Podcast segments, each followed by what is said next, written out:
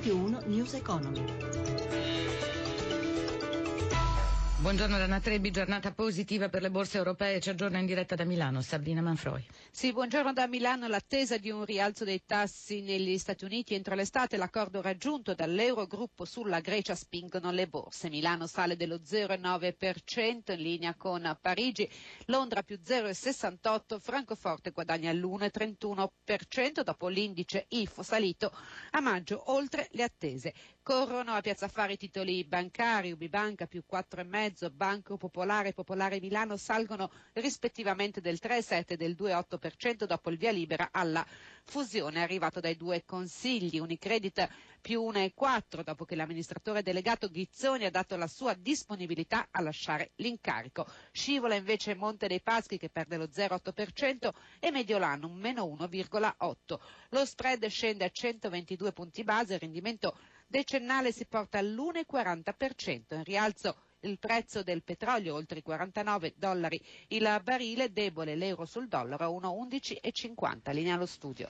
Grazie Manfroi, brusca battuta d'arresto, la peggiore da agosto 2013 per l'industria a marzo. Secondo l'Istat cala il fatturato meno 3,6% sull'anno, meno 1,6% sul mese, appena meglio gli ordini meno 3,3% sul mese ma più 0,1% sull'anno, in contrazione del 2,2% l'export e per la prima volta da dicembre 2013 anche il settore dell'auto, meno 6,5% sull'anno, meno 3,6% sul trimestre.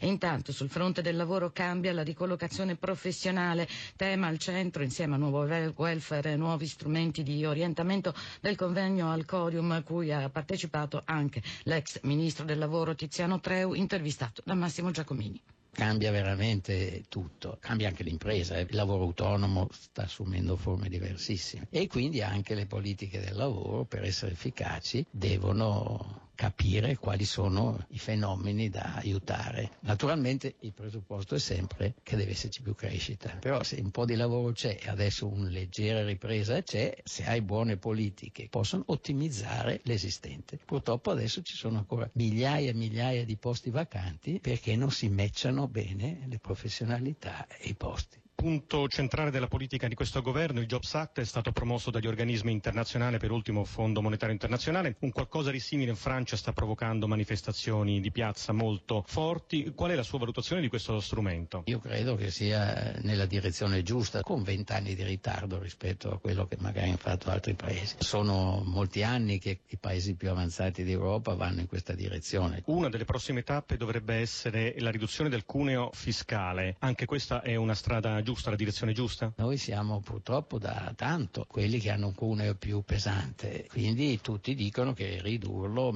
migliora sia il benessere dei lavoratori e sia carica meno l'azienda. Il problema è che abbiamo 2000 rotti miliardi di debito pregresso, cioè noi abbiamo poche risorse perché dobbiamo pagare un mucchio di interessi, quindi bisogna fare i conti, ma quella sarebbe una strada importante.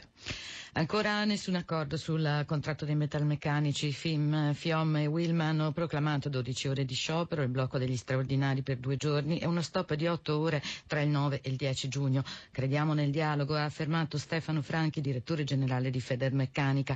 Una soluzione, dice, si può trovare. Scettico Marco Bentivogli, FIM CISL, intervistato da Stefano Marcucci.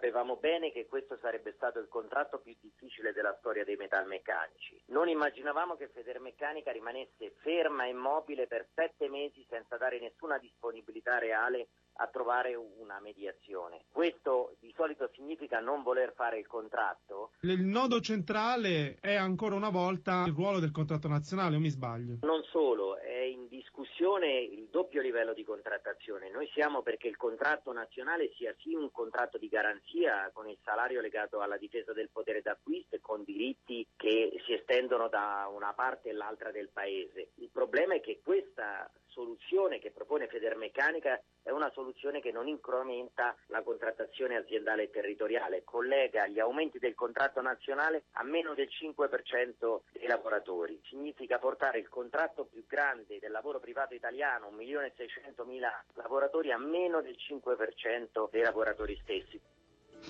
News Economy a cura di Roberto Pipa da Torna alle 17.32, assistenza Cristina Pini, Roberto Guiducci in regia, Anna Trebbi in studio, vi salutiamo.